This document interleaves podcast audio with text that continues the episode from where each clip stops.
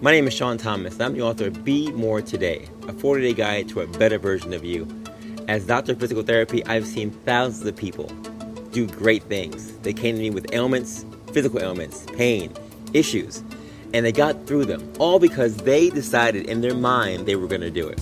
So I wrote a book about it. Your thoughts can make you great, or they can make you crumble. Those thoughts actually control everything in your life. I have three things I want you to do. Starts. Things I want you to start doing in your life that you said you wanted to do at some point in time. You said them. Stops. Things I want you to stop doing in your life, which I know you also want to stop. And three goals for your lives.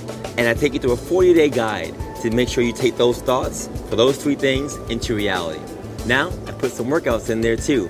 Workouts to keep you always on the move because you gotta keep moving, you gotta stay focused. So, 40 days, thoughts, workouts, you.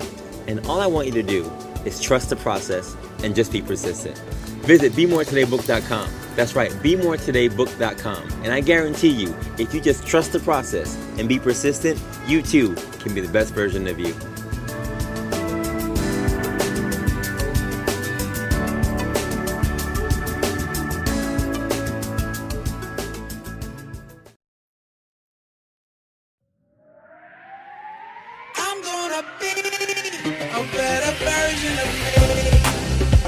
Journey starts with a thought, a vision, fueled by a why. But what's your why? Why do you want to be more today than you were yesterday?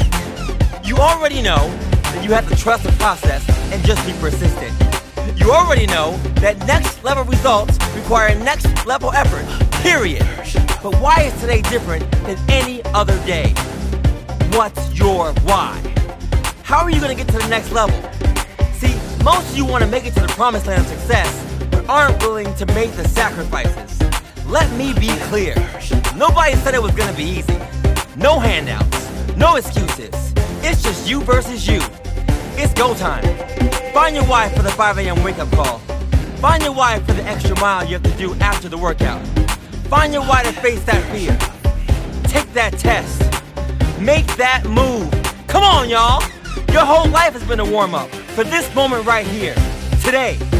Are you finally ready to play? You gotta decide to stay always on the move. Less talk, more action. Just be better. Just be more. Be more today.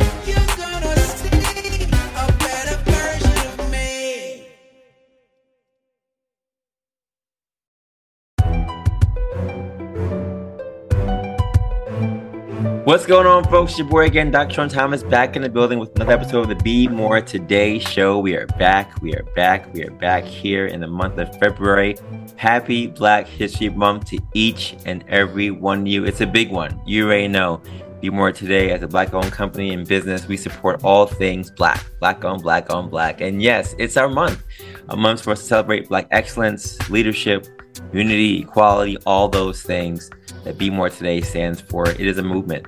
And as you know, Be More Today show has been here now in our fourth season uh, with my book, our podcast on Amazon and everywhere else. And our more merch stores continue to be open. We just finished our Project 40 earlier this month. People are doing 40 days of activities, and it was great. And it has been great seeing everyone just strive to be the best version of themselves. So if you have not done so already, go on BeMoreToday.com, go on our YouTube page and Be More Today and subscribe, subscribe, subscribe. Right now, we're heard in 73 countries, over Yes. 40,000 downloads. So we appreciate your love and support. It does not go unnoticed. My quote for today is simple as always, said by Nelson Mandela. Action without vision is only passing time. Vision without action is merely daydreaming, but vision with action can change the world.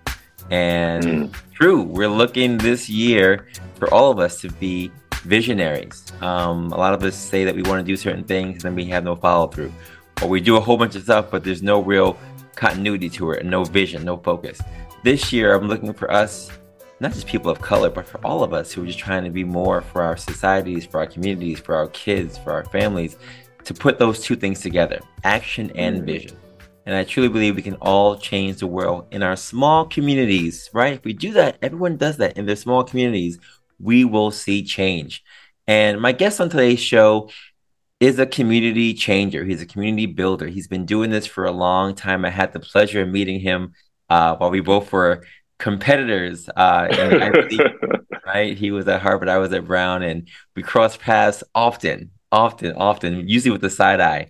But you know, you get older, you recognize that there are so many things that you have in common with certain people like that. So it's good to share those things. And uh, our guest on today's show is Lawrence Adjah, and he is a community builder, a host, and serving at the nexus of business, faith, and community wellness. Now, Lawrence builds communities and hosts conversations that unite, heal, and transform lives. He serves as the founder and chairman of the Family Dinner Foundation, whose mission is to connect the world as a family and at beyond and at and beyond the dinner table. Beginning with its first initiative, Our Family Dinner, in 2008, which reached nearly 50,000 young professionals around the world. Its work has expanded to empowering an ecosystem of initiatives dedicated to connecting brothers and sisters as a family beyond the dinner table. In a time where many of us are mediating our lives behind a computer screen, you know, living in cities without strong pre-existing relationships, Lawrence became burdened by the sleeping giant of our time, loneliness. Observing that we've become more digitally connected than ever before, yet more isolated and disconnected interpersonally than ever before, it became his mission to address this growing issue. He believes that we are never meant to do life alone and that it is vital for people to have space where they can build lifelong, life sustaining relationships. Through his experience in business and community building, he became convinced the solution to this challenge is as much a spiritual matter as it is a so civic, social, and technological opportunity. He pursued formal theological education and training and became an ordained pastor and spiritual counselor who brings this foundation into every aspect of his approach to community building, business, and life. Lawrence currently hosts two shows Watch God Work a show featuring leaders from all arenas of business, entertainment, civic leadership, and culture sharing their God stories, and A2D, Agree to Disagree, a weekly conversation that intentionally tackles the cha- challenging conversations in our community that we are having or need to have in our families, friendships, and or romantic uh, relationships. All right, come on now. Lawrence became began his career as a management consultant for McKinsey and Company in its New York office, hoping to serve some of the world's largest professional sports organizations and media companies. Prior to joining McKinsey, he was a nationally ranked track and field competitor through college, where he entered as a national champion and high school All American. And after McKinsey, Lawrence served as the senior director of business development at a premier sports and entertainment marketing agency in New York. He has served as a trusted executive advisor and counselor to business leaders, from C suite executives to solo led small businesses owners, nearly 15 years of experience through this firm.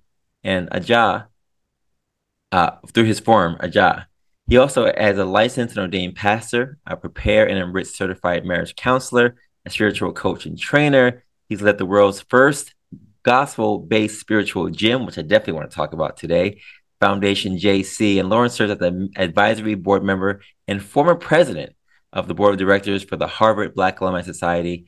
He also serves as the board of directors for the Urban World Film Festival and the National Board of New City Kids. He's also, of course, a member of Kappa Alpha Psi fraternity. Ladies and gentlemen, this man has done so many things for his community, and I'm just happy to have him on the show today as a Harvard grad, as a Stanford grad, as a University of Texas grad. He has so many degrees, there's so many letters. Ladies and gentlemen, he is the epitome of Black excellence. My guest on today's show, Pastor Lawrence Adjah. Lawrence, what is going Sure, man. I think we got to have a spring water uh, sponsorship for this podcast because I had you talking over there, and I don't know who paid you beforehand to say all of that, man. But it is such a great pleasure, one, to just see you, man. Um, I think as anybody understands, relationships um, are not are not because we are so special, but uh, because someone deems us uh, special enough to put people in our lives like this. And so, uh, thinking about almost twenty plus years to when we first met and interacted and then looking forward that number one we're still alive that we're, we're thriving and healthy and have the opportunity to do work that we care about for people that we care about. Um, this is a great pleasure and honor. Uh, dr sean thomas my brother i'm so grateful to be here with you. God bless you. Thank you so much for welcoming me. No problem. I appreciate you. And yeah, I mean, literally, I, I remember as I remember being at Harvard, looking at you and Sam, you know, not yeah, like yeah. And you know, we compete directly against each other because it was always me and Sam kind of going at it. But you were there, and I remember you being there. And you know, when you're in that circuit as minorities in a predominantly white environment, right? Um, we, we stand out. We stand out. So there's a certain connection that comes when you're, especially in the athletic arena, because you're just doing the same kind of thing with the same kind of drive. But seeing you guys all the time just really, it really inspired me to know that, you know, we were on a journey that was meant to be for greatness, even beyond track and field. Just just seeing us being in those arenas and and being game changers at that time, uh, whether it was mm. academically or athletically or what have you, it was just a fun time. And looking back on it, yes, 20 years ago, that was 20 years ago. Um, it's just great to see the progression and the change. And I've been following you ever since. So I said I had to have you on the show for Black History Month because you, in my mind, are really the epitome of Black excellence as someone who's bringing the community together on a regular basis. And there's so much I want to ask you. Um, so the yeah, first yeah. one I want to ask you is this family dinner. How does family dinner concept come up for you, and why is it so uh, important for you to put this message of community out there for everyone else? Um, Sean, uh, you know, I, it was unintentional. I always lead with that. It was an unintentional um, work, which at least let me know that it was pure. Um, it was actually um, I, I, was finished finished my track career at you know Texas, and then moved back to New York to you know begin work. And you know, I think of anybody who's been in a major city, obviously, Sean, you're in Brooklyn, my birthplace, Flatbush, shout out. Uh, um, you know, there was you know a lot of people descending upon a city from all over the world at different stages of life, working hard, moving fast. But you know, the consistent conversation that came up with the people that I knew was professionally things are great interpersonally things are a struggle right? You know that i have no lack of an ability to network and find relationship for people to you know you know work and or i have no lack of being in uh, positions where people want to socialize generally. Um, but when it comes to people that actually i know care for me and actually building sustainable relationships it feels like uh, like i'm performing or competing all over again you know, I don't know if I if I have the right title, did I go to the right school? Do I, you know, do I present myself the right place? You have to perform for a relationship. And so um, it was actually a story of one of my good uh, good friends who was a mentor at investment bank. She became a young managing director, very young sister from Texas, and she was just like Lawrence, you know, I'm I'm doing well, but like I'm I feel lonely, I feel depressed. Like I just don't know anybody here. And I think if something happened to me, it'd be a while for anybody to actually show up here. And so I think that became the genesis of, you know, a, a kind of a, a, tradition that I can't take credit for, nor do anybody else to take credit for. It was something that my parents, we came over uh, to uh, New York from Nigeria in in Brooklyn in the late '70s. Didn't have blood rel- relatives. Lost my paternal grandfather. My dad was orphaned. My mom lost her her parents young. And so when they came to this country with my oldest sister, they really didn't have anybody. And so when they finally rooted themselves, they literally built community, not only in our house, we had dinner as a family every day, but when we gathered uh, and had minute meals or larger meals, we invited our neighbors because we had to build the village. And so I said, hey, I'm moving back to New York. If you're from the tri-state area, you kind of feel like you're still home. It don't matter what state you're in. And I said, you know what? I feel a responsibility to if I have great relationships and people I know are struggling with relationships, I don't own these people. right. And so I think it's important for me to open that up. Right. How could you be lonely and I'm not? That doesn't make sense. And so that was the impetus for it. Uh, we started at a, as a dinner, phones away. We tried to make it as family reunion like as possible. And it took on a life of its own. And so that became the impetus 2008. Um, we hosted citywide dinners um, every other month and it, it, just kept growing. And we had no website, nothing, all word of mouth. And uh, you know, I can only give that by the grace of God how it grew. That's incredible. You know, I have a friend of mine who every uh, Christmas she puts it out there on social media that if no one has any place to go, um, no place to go, her doors are open, and every year someone goes to her house because people are looking for that kind of thing. So the fact that you cultivated that uh, based on your family situation and share that with the rest of your community, that's awesome. And, you know, I, I wish mm-hmm. that there were more of us who were able to do those kind of things, but it's those kind of things that I do believe builds community like you have. And mm-hmm. it's a testament to your growth and, and, and your spirituality as well. I do believe mm-hmm. that there's a certain level of compassion that you have to have when you're looking at those kind of disparities. And I don't mm-hmm. think most of us have that automatic, oh, let me go do this, open up my doors and just give. Um, which more of us I wish we did but you know, in the spirit of Black History Month, I think that's one of the things that we as people of color could do more of just to really extend mm-hmm. the helping hand. There's so many of us who get caught in this competitive thing. And, you know, even thinking about well, like um we were back at in Ivy League, you know, with the comp- competition, there weren't a lot of us. So the the few of us that were there, it felt like we were all competing for whatever shine or glory at that time. But to be honest, it was mm-hmm. really about all of us just rising up and just being great, being able to be in that arena, which was a predominantly white arena for so many years. You know, for us to be in those seats and to be in those rooms and to be the ones who are now the faces of so many things that were not, we weren't allowed to be that community wasn't really there. It was more competitive. Mm-hmm. So I'm, I'm, mm-hmm. glad that there's this community essence that's now going around um, with all of us because that's what it's really about. You, you know, Sean, I mean, even you bringing that up, you know, I said that this, you know, this wasn't, and there's nothing new under the sun, as it's been said, right? And so I think, you know, when I think about our communities, particularly if you think about the United States in the past century, right? You know, the neighborhoods themselves became small villages. People knew each other and knew of each other and it seemed like there was a common unified experience, quote unquote.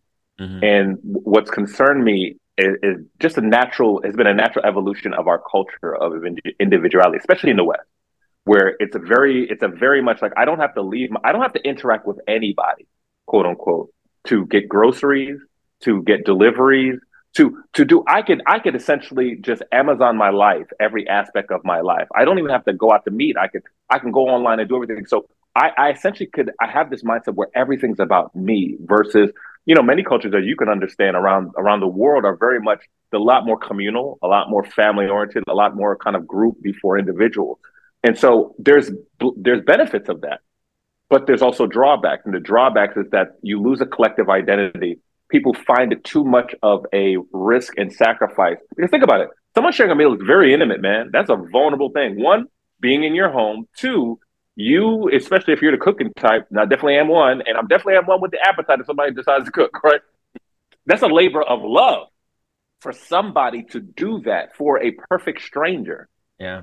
That that that's a very Acts 242 to 47. That's a very intimate thing. And so I think um, it's been an unintended consequence of just how we have evolved as a society that we've become so fragmented that the idea of doing it seems so foreign when quite frankly especially in our community we come from that mm-hmm. we come from making sure oh miss thomas saw you down the street or such and such saw you or you can go you can be disciplined by somebody else down the block mm-hmm. right and so i think it's returning to who we are is, a, you know for me i see it more as a redeeming and returning to to what we've been made to do yeah yeah i think it's great a question for you you know just looking at our current trends in society and how everything is I don't want to use the word sensitive, but everything mm. is very, very um, specific when it comes to people being able to or being open to having those things happen, right?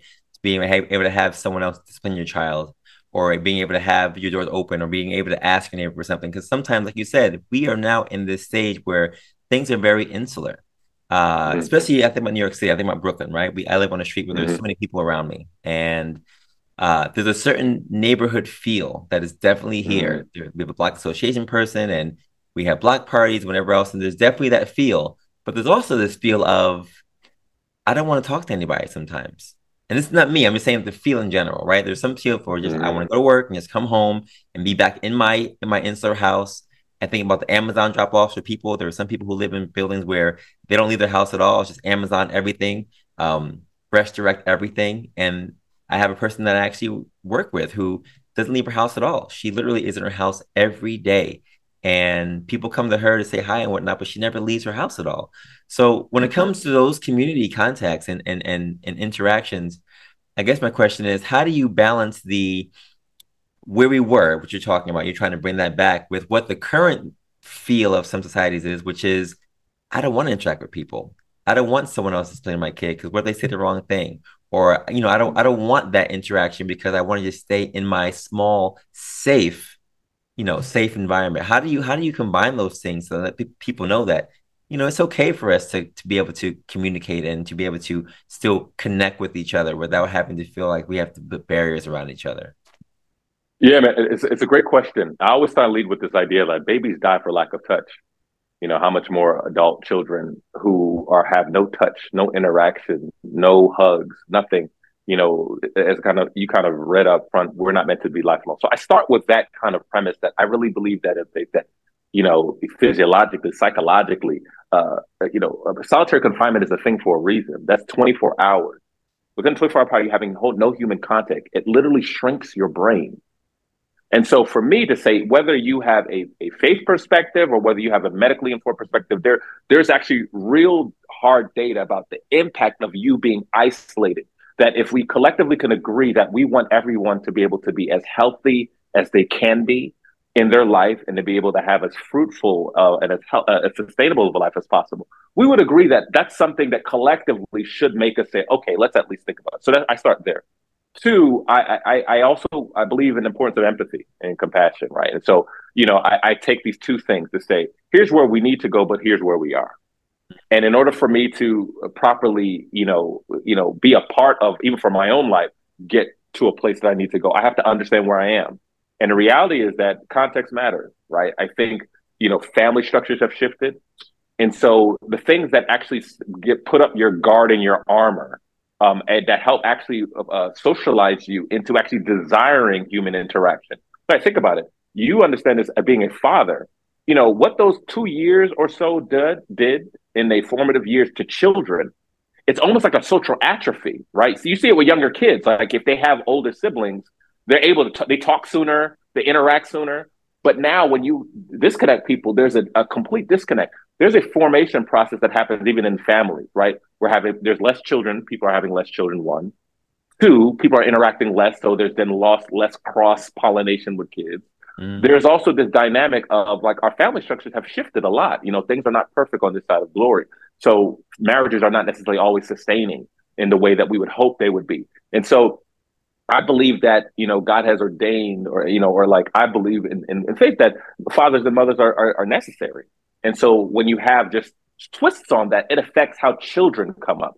Do they feel more safe when dad's not there? We see the research that talks about the level of safety and security children feel when they go out into the world, right? When that figure is not there. And so now think about that, just family changing.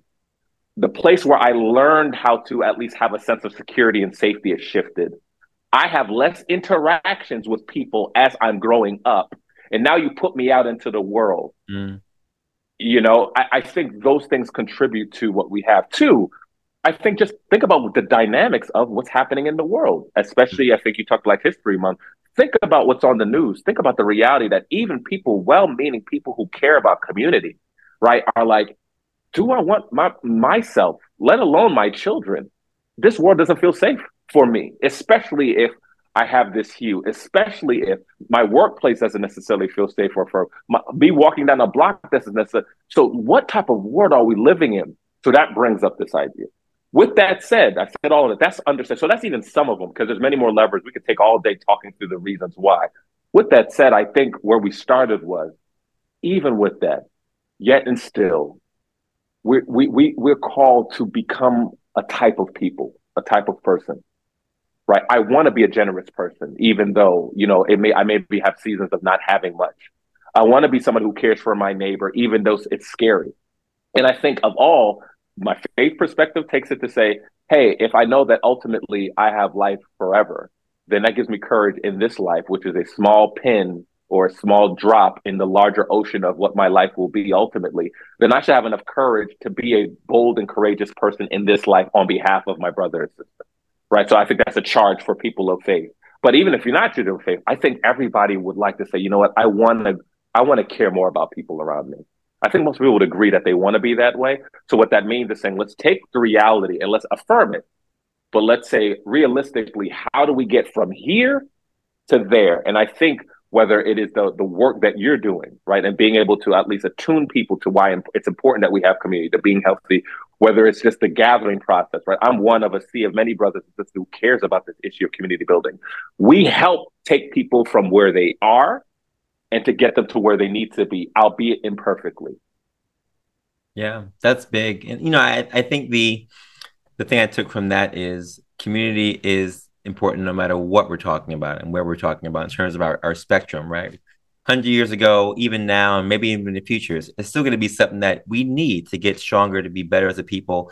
Uh, I agree with you on the family structure because I, I am definitely a result of that. We have one daughter, and everyone's always like, "Oh, you only have one. You only have one. What are you doing? You only have one. You got to hurry up." Mm-hmm. And you know, it's I come from a family where I was one of five, so mm-hmm. it's a very different upbringing. But for what we are doing now and where we are with our busy lives and schedules, and we don't have the support that my parents had back in the day, where people were connected. We're all so far away from each other, so it is what it is now as things have changed. But yes, we have found ways to make community, right? Whether it's our faith based community that we have or our um, school based community that my daughter has or the other things she does throughout the week, we create these these mini communities that have given her the things that she would ha- probably had if she had more siblings.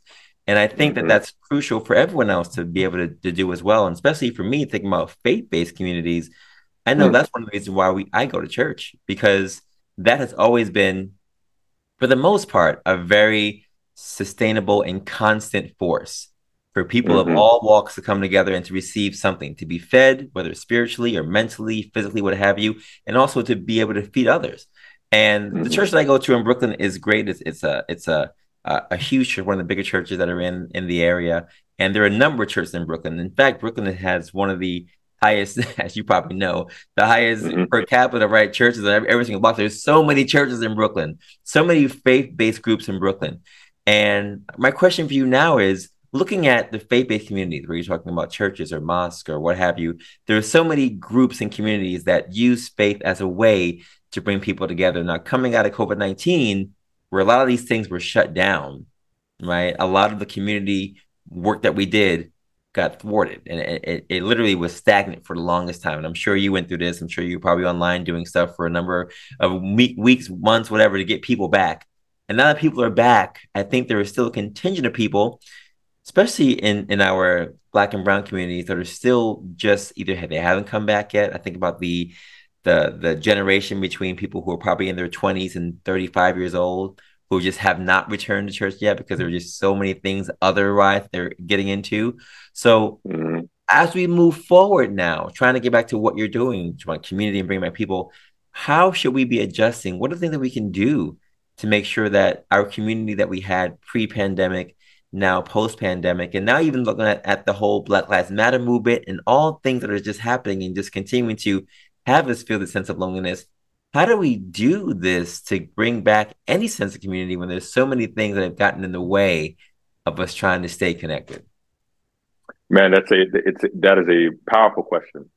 I, I would approach it in in a, in a, couple of ways. The COVID nineteen in, in, many in, in, the pandemic was a was a reckoning, right? For for the for our, our globally, but I think in particularly even for the faith community, because I think the reality is that for as much as it, it's it's helped encourage people to recognize what they had. And so now the opportunity to reconnect is almost like, you know, when you hold a, a rubber band back and you like snap it for, you're like, yeah, I need this. I, I, I'm so sorry, right? Like, I can't wait to get back and be. For many people, it actually exposed what they really, they thought they had, but they really didn't. Right. Mm-hmm. And which was real relationship. Mm-hmm. There, it was a, it was a reckoning, right? When, you know, I think uh, story was during the pandemic, um, the tail end of it. Uh, I'm putting in quotes, obviously, because many would argue, and I mm-hmm. think favorably, it's still going right. Mm-hmm. But my, my, my, sister had a uh, a health a health scare. You know, um, had blood clot in her brain. My oldest sister, she's my she's like my second hero behind, like a female hero behind my mom, right? And um, you know, I remember going to the hospital. This is COVID nineteen, so like you know, going to the hospital, and obviously, you know, things were tight, but not as tight as they were in the middle of it. Mm-hmm. And I remember going and there would be rooms where I would go every single day. I went every single day to Philadelphia for like a month and a half to see my sister in that in that hospital. And there'd be rooms where I literally saw no one. Mm. Like it was like it was chilling. And what that brings up is like in my most vulnerable moment, who's showing up for me? And I mm. think for many people during the pandemic, it was where are the phone calls? Mm. So if I'm not showing up in your building, do you not care for me? Mm. Wait, wait. So was I just a set of numbers? Was I just another number on the roll? And so I think as much as it was a, you know, I think helpful, and I think many communities of faith really got out there and, um, and really pushed. It also showed there was a, sometimes an opportunity and there was a gap And like, are we really building relationships? Are we really, you know, like, because at the end of the day, with your people of faith, for me, it's it starts with relationship, a real relationship, before we just have things that we are united on and activities and this. It's a relationship, and I think what I, I think to your question, it is realizing that uh, the ecclesia is the people of the called out people of God before it's the institution. It's mm-hmm. the people of God who operate as the body. And ultimately, we have to have stronger communities. And this is partly where I think where I get motivated and I'm excited about the opportunity to say, you could be around people a lot and do all the things, right? But I know it's very easy to exist in the church and not necessarily be connected. Mm-hmm. Right. And so I think, you know, and so I think now the church is taking stock of one question is, are we bigger than our capacity to care well? Some churches have to combine that to say, we have a lot of people in here, but are we really connected and are we making disciples? Are we bigger than our capacity to care? Right? You know, do we have more people? Do we need to shrink? Do we need to, you know, make have groups of 300 so that everybody's accounted for? So no one feels like they're going, they're, they're falling through the ranks right? I think this is a this is actually a renewal, a revival opportunity for church. Second, there was an article in the Atlantic by you know Dr. Tim Keller, you know, really really great guy, great mentor to so many people. I'm grateful to be to be part of that.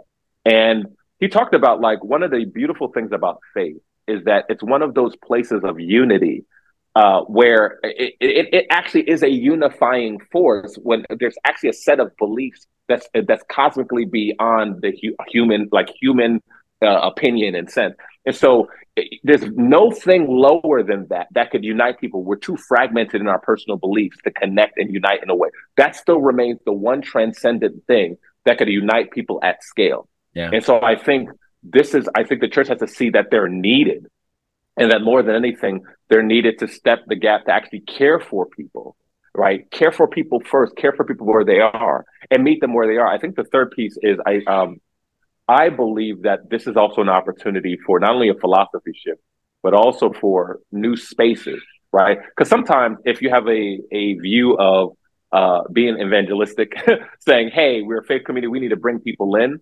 Mm-hmm. Sometimes like I just need to to care for people where they are. Right? Like, because a lot of us, it's almost like, man, all of us wants to close the deal. Anybody been in sales? you know, like everyone wants to be the one that closes the deal. But if you're in the kingdom work, it's like you may be one of, of 19. Your thing is care for them well in that interaction. If you are just, you may till the soil. It may be somebody later on, but it doesn't mean that your work was ineffective. All you're called to do is do, do how, how am I doing to the least of these? How am I doing to my neighbor? God will take care of the rest because none of us save people. so, you know, I think in that sense, it's going to shift this mindset of saying, I'm in relationship with you because I need you to come. And if I sense that you're not going to come to my church or my faith community, you're not somebody I'm going to build relationship with. That's why we have this loneliness epidemic. How do you have so many people lonely around churches and people of uh, people of God? Mm. It makes no sense, right? And so because of that, I think to your point, I uh, we are people of hope. You know, we don't suffer as though we we uh, as of people without hope. And so I, I strongly believe that we got a reality check for many of the churches to say, are we really building relationships? Or are we just playing church? Yeah. And th- there are many people in communities in church where they, they wouldn't even invite some of their community members to their, their child's birthday party, but they're part of church together. Mm-hmm. That tells me there's something about relationship we're getting wrong. Mm-hmm. Yeah, I completely agree with that. And you know, I, I, was part of a um a book bag initiative called Running for Book uh, Running for Backpacks. It was basically a homeless initiative that we were a part of. We just gave some backpacks and some toiletries, deodorant, whatever else to these kids, these families, 30 families in Washington Heights. And we had a GoFundMe page. We raised all kinds of money. We did it basically as opposed to going to church that day. A couple of us just went out and did that event. We were doing some fitness stuff for the kids, and it was great. And we basically just filled the need. And there were so many uh, churches and places that would not do those things because they'd rather be sitting in pews on that day, being fed as opposed to going out and feeding others. And I say that to say this I feel like for me, it's really about, like you said, just filling the need. We sit here and talk about, oh, well, we, what does the community need and what can we be doing? And we try to reinvent all these different things and recreate the wheel. It's not about all those things. If there's a need, just fill the need. If people are hungry, give them food. If they need water, give them water. If they need clothes, find the clothes for them to do we sit here and try to figure out all these other, well, maybe we'll do this and maybe we'll, let's have a board meeting about that. Why? Why are we doing all those things? Just figure out what your people need, what your community needs, and just give those things. And then, like you're saying, as you continue to do those things, you build community. People who are doing those things can now talk and they can mend, they can have relationships, and they can talk and they can get to know each other on things that they like doing together, not just things that they believe in, but now we're talking about common threads. Now we're talking about common ideologies, and, and now we're actually getting to know each other outside of us just sitting here, uh, just taking in information. Now we're actually bonding, and I think you're you're so right. There's so many people who literally would not invite their kids to a party, but they'll do anything else when it comes to mm, fellowshipping in other areas of their lives. So that relationship line for me also was very much tested during COVID. And I've heard people even say, look, if the when the church was closed, because many churches were closed, right? We got to a point where people didn't know how to function. If we're the people and God lives inside of us, why if if the doors are ever closed, God is still here. He still lives in each of every single one of us there should be no discontinuation of that movement of that that faith of that line because god is still here with us. We believe that the church is just the four walls and the building and the roof but it's so much bigger than that. And i get mad lawrence because i feel like sometimes as opposed to being more for community church bodies faith-based organizations etc become just not even hospitals anymore they're more like hostiles. Mm. We just come we kind of just be there for a while and we keep going. There's no more nurturing. There's no more feeding. There's, people aren't getting better. We're just there. They're hostiles. We're just there. And I'm looking as we go into this next segment of life, post pandemic, quotation marks, that we can we can really get back to the church serving and us not being so comfortable being spoon fed, but us going out there and feeding others, feeding the 5,000, you know, going out there and doing more things that are not going to be new things, just doing what we're supposed to do. And I don't, I don't know. You know, I, I, I know it's different in New York as opposed to where you are, but I'm looking now. My next question for you is, you know, how do we, knowing all that we already know in terms of what's been happening, and looking at people of color with all the racial things that have been happening.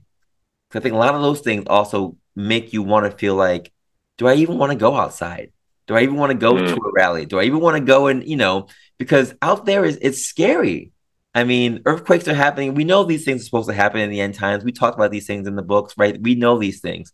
But I think for some, it really becomes a, an issue of I'd rather just stay insular in my little quiet whatever where I'm protected. You know, what do you say to someone who usually, you know, you want them to be more for the community, you want them to go out there and to interact with people, but they're just afraid. They're afraid that more things like this brother Nicholson is going to go down where just walking down the street they, they can be attacked or you know what do you say to our young people who are trying to go out here and they're trying to live their lives but they also know that it's just not always still it's still dangerous being a person of color living in America you know and and there are only certain places that they can go because who knows what might pop off while running while driving while sitting while standing while just being in your house you know there just mm. there aren't a lot of safe places for us still even in 2023 so you know what do you say to people of faith-based communities or not who are in that demographic when it comes to them trying to go out there and reconnect with our brothers and sisters yeah i i think to your point is like the second timothy 3 moments of like life of I kind of go back. I want to. I, I want to address it. I'm going to address this question if that's okay. You know, you Sean, you talked about something, and I, I um, when you talked about us being so insular, and I think it'll connect to this question. The first thing I think about is like you've heard the saying, like you know, preach the gospel when necessary, use words, right? Think about it. We exist in a world where nobody gives a about you unless they get something. I could lose my job if I don't perform. I could lose friends if I don't do this. I everything is about performance. My whole existence is performance, especially men. Suicide rates double, black men, right? Where it feels like the world has no empathy for you and blames you for everything, right? There is everything going on. Imagine a world where people are giving things no strings attached. It is the most radical thing to say, who is this person who I don't have to qualify for this, but it's giving to me readily and freely?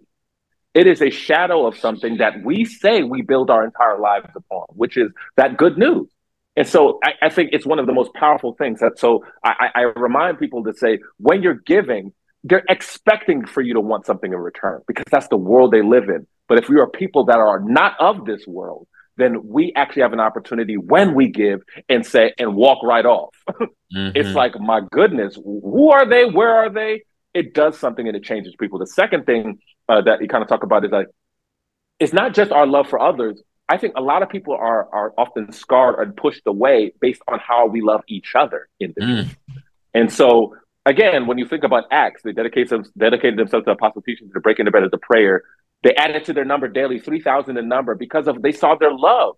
The people in the community joined because how they were interacting with one another seemed so attractive, right? It's like, yo, man, I, what they take, yo, look at the way they're caring for each other. Look at the way the pandemic, they go into the Costco together, they go into, right? And so a lot of times it's not just maybe the lack of, it's like, wait, look, when you go home, look at how you treat. So if you came out here and you were treating people well, but they saw how you treated your your family, your child, mm-hmm. they look at you funny.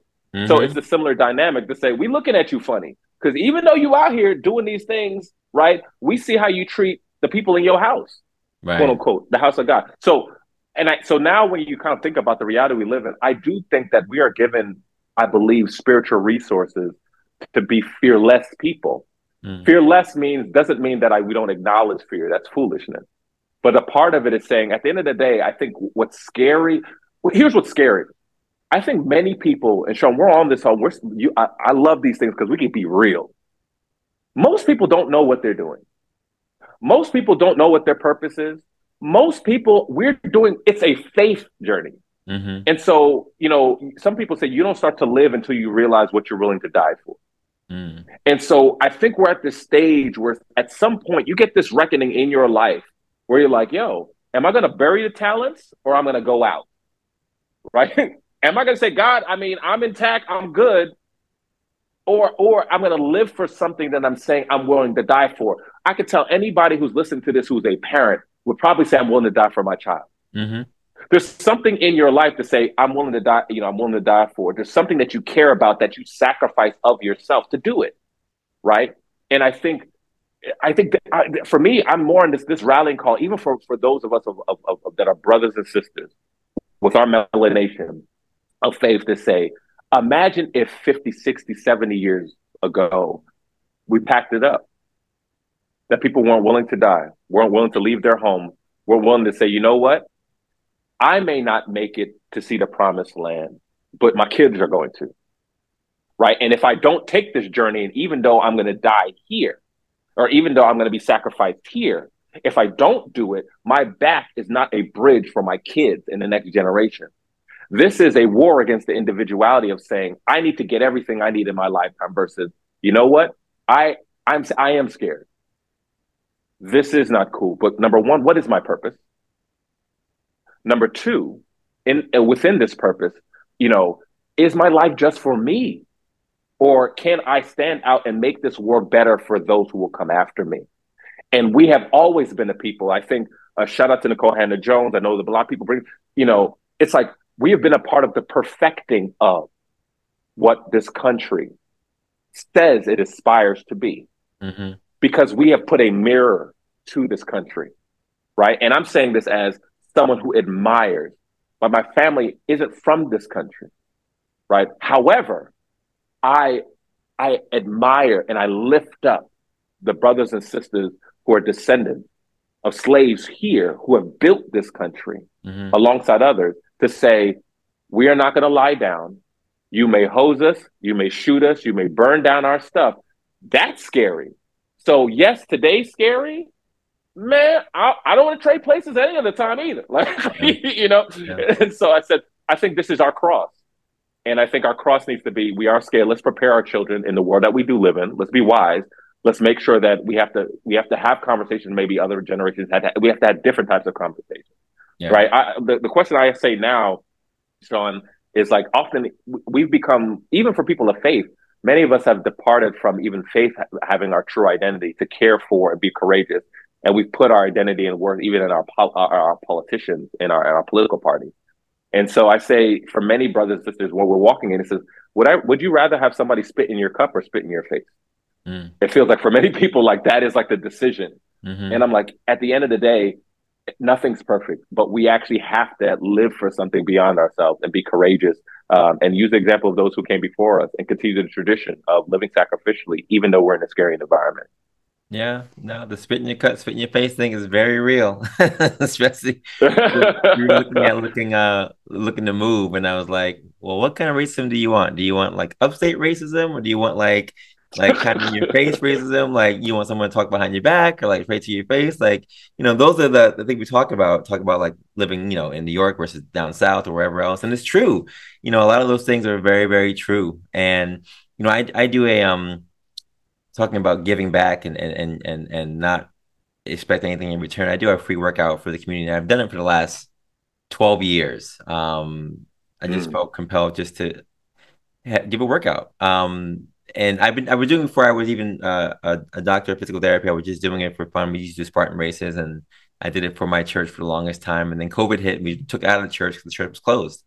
We were virtually for a while, and now I'm doing it at my current job. And literally, Lawrence, the number of people who ask the question, it's free? Yeah, it's free. It's for the community. And we went from having one person, five people. Now we have 30 people who are coming out, uh, 15 people coming out Sunday, um, Monday and Wednesday morning at 6 a.m., about 30 people coming out on Sundays in the morning at like 8 o'clock in the morning. And it's a community that we've created. We've created this organic community of people who are black and brown people who are they have all kinds of backgrounds, whether it's health related they're coming for or just for looking for community or engagement, whatever it is. But they come, and it's always the same mm. question: Is it free? I'm like, yes, it's free. It's for anyone.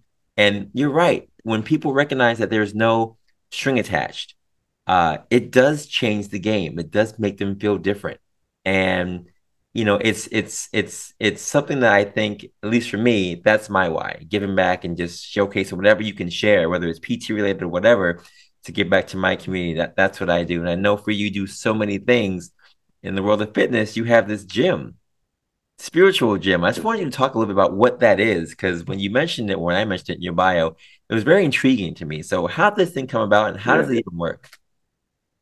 Yeah, man. I um so interesting enough, it was, it was actually during the pandemic because I've been trying to crack this code, man, and all of us have projects that we say, Lord, before you take me, I want to put this out in the world.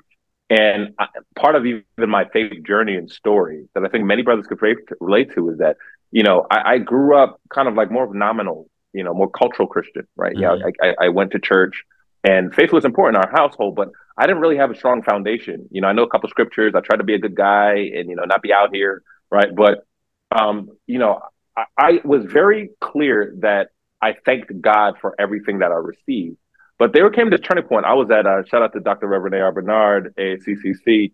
You know, I remember coming back and visiting the church in 20, 2007. And I remember like he called out a book of the Bible and he's like, turn to the book of Malachi. I didn't know where that was. and like it was a reckoning for me to say, Lord, I thank you for everything. You have given me this intellectual horsepower. You get you gave my mind's a gift. And I've applied this mind and this intellect and this work ethic to everything and everyone but my relationship with you and knowledge of you. And it and, and I think there are many brothers and sisters who like who realize or feel that it's a less of unconscious insidious shame of like I feel more confident in my trade than in my knowledge of and my relationship with God. I went to all these schools, went all this stuff, but when it comes to the God thing, I feel like I'm faking the funk. And that became a turning point. And so the reality was that I'm I, there's a, a, community of people I know, many people who may listen or just realize like I've been more deliberate about everything else in my life than my relationship with God. So now we have digital health. When the physical, I know I know what I'm working on. I know what my physical goals, my fitness goals are. I know okay, great. I need to. But when it comes to my spiritual health, it is so reactive. It is so just okay. What is the sermon series for the day? And I'm like, we're called to be disciples, man. You know, and I think that, you know, in the same way I view worship and I view God as having reign over everything. And so even not just how we treat our souls, you think of First John 1, he talks about like, I, I pray all is well with you. Pray that you, you, all is well with you and you're in good health, even as your soul prospers. So as much as he cared about his soul, he was like, I pray you're in good health. So part of the manifestation of how we show the reign of the kingdom of God is not just in our behavior, but in how we treat our bodies, not just mm-hmm. sexually, but how we tend to it because we received it from God. So the part of the view of the spiritual gym was saying helping brothers high, especially high achieving brothers and sisters, be deliberate about their faith. And so that they would have a plan. They would say, in this season of my life for the next 10 to 12 weeks, you know what? Uh, one of the things I said was that, especially for many people who've gone to um, educated, sometimes it feels very unempirical, which is good, right? But some levels, like, how do I become a good Christian? It seems like there's a million things for me to do, and I don't know. So I said, you know what, Lord, I, I just want to help people have a foundation. Our foundation is Christ. Everybody's house will look different, but our foundation is the same. So I said, you know what? Everybody who's of faith should know how to talk to God. For many people, usually that's the starting point. Even people who don't believe in God, when I spend time with people in their last days, they praying even if they didn't believe in God. So I said prayer. Everybody should be able to know their story, right? What is your story, right? And that's for people be able to read, give, be able to give the reason for which you have the hope in Christ. That's two. God's story, which often comes before that. What's God's story? Just what's this story? For such a long time, I was like, what's the difference between the Old Testament, New Testament? Mm-hmm. Right? I didn't even know that. Right? Like, what is the story of God throughout throughout history? And then ultimately, how do you read the letters that the God inspired words that He wrote to you? Man, so everybody should be able to learn how to be able to read those words. And then the last, it was like growth. Like I should be able to be able to grow in my generosity because the more and the more mature I become, I become more generous. Two, my growth and my Christ likeness in my relationships, right? Most of the things are within the prism of not just how you love me, how you love others. And then growth in my gifting, my talents, my work, which many of us, particularly this generation, we have an unhealthy relationship to our work, right? And so, okay, God, I want to make sure that I'm maximizing that. So I say this to say, for that, now everybody came in to say they almost had a diagnostic to be like, okay, where am I in my faith? Number two, what is it that I need to work on in this season? And here's the thing for anybody of faith, you're jumping into a pool that's infinitely deep. Until Jesus returns, you're always going to have something to work on. But at least now in every season, you're not you're you have mission, you have purpose, as opposed to I'm just floating through what's the what's the sermon series of the day. I'm re I have direction, so I'm working on. You know what? My prayer life. You know what? I'm gone from being able to just to to do the Lord's prayer to I now be I'm able to pray consistently to you know what? I'm able to pray and be angry with God in my prayers. I was afraid to even say anything that I felt God would be upset with me about. And and now I'm seeing very accomplished people who now feel more motivated say, now I feel confident in my relationship with God that I'm working on things. And so spiritual gym is just that. One on one. There are people I see one on one, treated like a medical practice. There are couples that I see, all of them have plans, like like personal, like like actual personal training plans, but spiritual, and then group. And then we've been rocking that since the since the pandemic, man. And so that's what I mean, spiritual gym. The hope is that we're able to take this to actual space. That's partly why I'm in Dallas to build a space, a community where you have both a high end gym, a co working, and then you have a fellowship area and wellness space all under one roof. And so it's a shrewd way to say, well, this is a blessing to the community, whether you go to church or not. You have a gym that's everything is focused on community. You get put in a cohort. If you want to be solo, you pay more right? And so everybody's connected, but ultimately I'm able to focus on wellness holistically. I can't be relationally well and not be spiritually well. I can't be physically well and not be spiritually. So it's like all three. I'm relationally well, spiritually well, and physically well. That's the wellness that I think God wants us to have on this side. And so that's why I mean spiritual gym. I love it. I love it. Lawrence, that's pretty much exactly where Be More Today is is focusing on, just looking at total wellness and finding more ways for us to be more today in our communities. And you are clearly the example of Black excellence and of that for me. So I got to ask you, as uh, the Black History Month special guest for this month, when you hear the phrase "be more today," what does that phrase mean to you? Mm. Uh, be exactly who God had in mind when He made you. Right. Seek to be exactly. Uh, is be more today means like be be exactly who you were made to be, right? Which would be is more than enough. So when I say be more today, it's like, man, let me return to myself, return to who I am, who I was made to be. Be more today and do it now, not tomorrow. Yesterday's past, today. And if it will be valuable today. Mm, yes, sir. Listen, I know you you're the host of two shows. Talk to listeners about the two shows that you run and why it's so important to have these hard conversations you talk about. Yeah, so the two was watch God work and uh, agree to disagree. It, interestingly enough, I'll start with agree to disagree. Agree to disagree was a was a partly it, it was about four years before the pandemic. Uh, me and the sister Delorny, was an amazing sister in, in, the, in the faith. Um, we uh, met after church at a brunch place. And it happened to be that I think people were talking at that point about insecure. I don't know, you know, shout out to my sister Issa, right? and everybody at this brunch, it seemed like everybody's having a conversation about the first season, whatever, like that. And it was like heated. Like I'm just like, did everybody did I miss a memo? I'm just trying to get some, some brunch, right? Like, you know, I could hear it in the back. It was an outdoor brunch area. And I remember her, she was a friend of she was invited by a friend to go to church. And I remember we're sitting at a table. She's like, you know, I'm like, hey, could we sit here? I'm like, of course. And she was chatting, and then we started talking about it. And her and I, like, we were on completely, totally polar opposite play uh, views on this issue of mm-hmm. Lawrence and Issa. But you know, I don't want to start it with people. so we were talking about it, but we were talking about it in such a mutually caring and respectful kingdom way. Mm. It was like, okay. And like every, it seemed like the whole room shifted and were just descending upon us.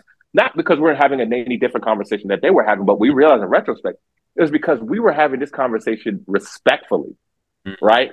And so I said, it, we didn't, and she was like, we need to do it, we need to do it. And I was like, nah, man, I ain't trying to do podcast for the sake of podcast. You know, like I was kind of like, nah, I don't got time for this. Right. And the pandemic happened, and I just needed, with everything going on, a place to process and just get out all these things, right? And so we did it on Tuesdays. And initial view was like, hey, let's do 100 episodes and let's talk about topics that are timeless, not trendy, but they're timeless, like right. how to this, this and you and I are going to go at it and, and talk about it. But ultimately, we're gonna we're gonna we want to also model one. There's a brother and sister talking about this, uh, which is often rare that you see us not being at each other in an enmity, right? Mm-hmm. Two, um, you know, brothers that are melanated, you know, both melanated. That's that's a good thing. Three, let's let's actually talk about the things that we're seeing people talking about online and offline, but not necessarily mm-hmm. talking about in a well that that glorifies God. So that was the spirit of it. We did that. We did 100 episodes. I think we only released like 40 and part of even the pause so that was the spirit of it and we will we will continue it and i'll be honest part of this the pause we paused like last year and my pause was we were going to keep releasing but i said you know what i want to be you know there's a lot of talking i think we're modeling a lot of good things and we're going to continue we have all these episodes that we're ready to release but i said you know i i, I think we have an also have an opportunity and obligation to help like solution. And so I want to take the conversations we have and then let's at least append them with, okay, depending on where you are, here's here's a step you could take, mm-hmm. here's a step you could take, so that people don't feel tired again of us and these same conversations and nothing's happening. And so yeah. that's part of the pause. Um, Watch God work was, I think, the initial, the, uh, the genesis for that was, I think, for many people I went to business school with, and a lot of times we talk about faith as though it is so wholly separate from our work you know and it's it's like oh my gosh is the extent to which i could bring god to my work only that i just need to be a good christian and a good person and i wear my cross and that's it mm-hmm. i said i said no no no right when we think about man why is insurance the way it is you can understand pt what i'm like in my mind I said, where are the Christians? Like, mm. it should affect policies. It should affect how you think about the work we do. When we think about the police brutality and things, where are the Christians who are thinking about this at the operative level to say, where's the kingdom in this? Right? Is is this is this godly for us to put somebody in solitary confinement? Is this redemptive? Is this people of the redempted one who would who would put policies forward? I don't just think that the light is just for people in the corner. I think the light is for the world. I think it helps people live better. And so I said, you know what? We need to give more platforms for brothers and sisters who often feel they have to hide their faith and often just say thank you at the award show and say, I thank God to say, mm-hmm. you know what? Talk to me not just about God in your personal life. Talk to me about how God has shown up for you in your work, right? Where you're like, man, I had this one contract. I thought I wasn't going to do this work. You know, PT was good, but nobody in my community came from it. But mm-hmm. I felt God say this. I had a moment with God in this. I think for people that would open, that would really capture the hearts of this generation who are so like almost worship their work to say, wait, God has a place here for me. I can be affirmed in something I care about. That was big. And number two, I think at the uh, shout out to my boys Rashad, um, you know, and uh, you know, like uh, Troy, earn your leisure. I think people at this place where they're like, show me how. Right. Sometimes it, we could be so heady and often be very Christianese about faith, mm-hmm. where it's like this is good and feel good, but how does this help my faith today? Make it relevant to me. Mm-hmm. I need to make money for my family. And so I think I wanted to also have a platform where we say, watch God work, where actually it shows how God works in your life to say, you know what, actually, here's why prayer is important for me, not just because it makes me feel like I'm a good Christian, but like here's how tangibly this shows up in my life. Here's yeah. how my faith community shows up in my life. And so I wanted to be able to, to to put a space for people who are professionals to talk about really how faith is relevant to their day to day life.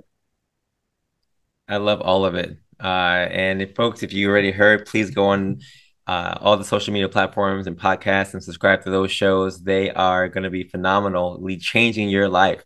And I agree, you talking is one thing, but giving people the, the tools to go out there and actually put those things in place, that's the more important part. So I'm glad you're focusing on that. Lawrence, what's next for you, man? I know you try and do the spiritual gym thing. What's next for you for this year? If anything else that's coming up, you want to tell mm. listeners anything that's popping up for you in the next couple yeah, of I, days? Yeah, I'll share. I'll share three things I'm excited about. Uh, number number one, um, I'm really excited about. I actually was able to do something that I wanted to do for some time, which is I did a full recording of an audiobook of the of the Bible in NIV. And uh, for many of the brothers and sisters I was working with, uh, they were like, "I've always wanted to finish reading the Bible in its totality, but I've struggled to." And I think for many of them, it's like I, I it's in a language I don't understand. Like King James doesn't. it's hard for me to understand. And two, you know, I listen to audiobooks. And so we, the word says faith comes from hearing. And so I said, let me do that. And so that's going to be released. And I'm excited for that to be a campaign and not only for professionals to listen to it and finally hear the full word. I say, I'll put it like this.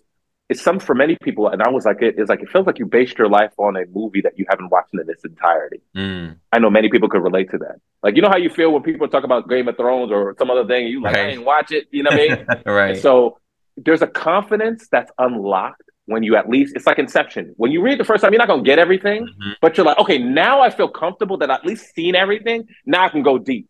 Yeah. That's what it is for faith. So i'm excited about that. And so my website lawrencecom you'll see the release or watch god work. You'll see that uh, where we'll be publishing that within the next month. So sign up for the pre-order there one. Two uh, i'm a, a, host on uh, the uh, just heal bro tour. And we did that for this year. And again it's for mental health and wellness in black men uh, but I think it's relevant for all brothers and all men. I mean, who are struggling with, you know, being mentally well. And there's really often very few places where people actually care. They may say they care, mm-hmm. right? But I think particularly for brothers, it's like, man, it seems like we get more respect and honor or attention in death than we do in life, mm. right? When one of us dies, then that's where all the attention is. But when we're alive, you don't care. Yeah. And so I'm excited for people to be able to get involved in that. And I think lastly, you know, as it relates to this spiritual gym, you know, my view is, you know, I have this vision for the foundation. The ultimate vision is that be a live, work, play community where people who want to share values of how they live and raise their kids live in a community that intentionally puts them in community. Within that community is this wellness center that I talk about, where you have co-working, you have a gym, and then you have a fellowship area where you could worship, you could have meals, you could watch the game, and all under one roof um, you know, I'm working on that. And so uh, my, my, my view is I'm going to share more of that vision. And so people could at least join us in that work. But I think it'll be something that'll change the world. I really do. Um, you know, I think we need a, commu- a return to the community center for this generation, uh, particularly for those, whether they're in church or not in church. We need that. Pastor, you're you give me life right now, and I appreciate all of it. I appreciate all of it. Hey, where can people follow you uh, on social media or otherwise?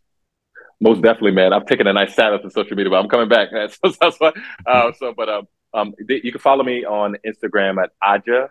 A as an apple, D as in David, J as in Jack, A as in apple, H as in hello underscore L, L as in Lawrence.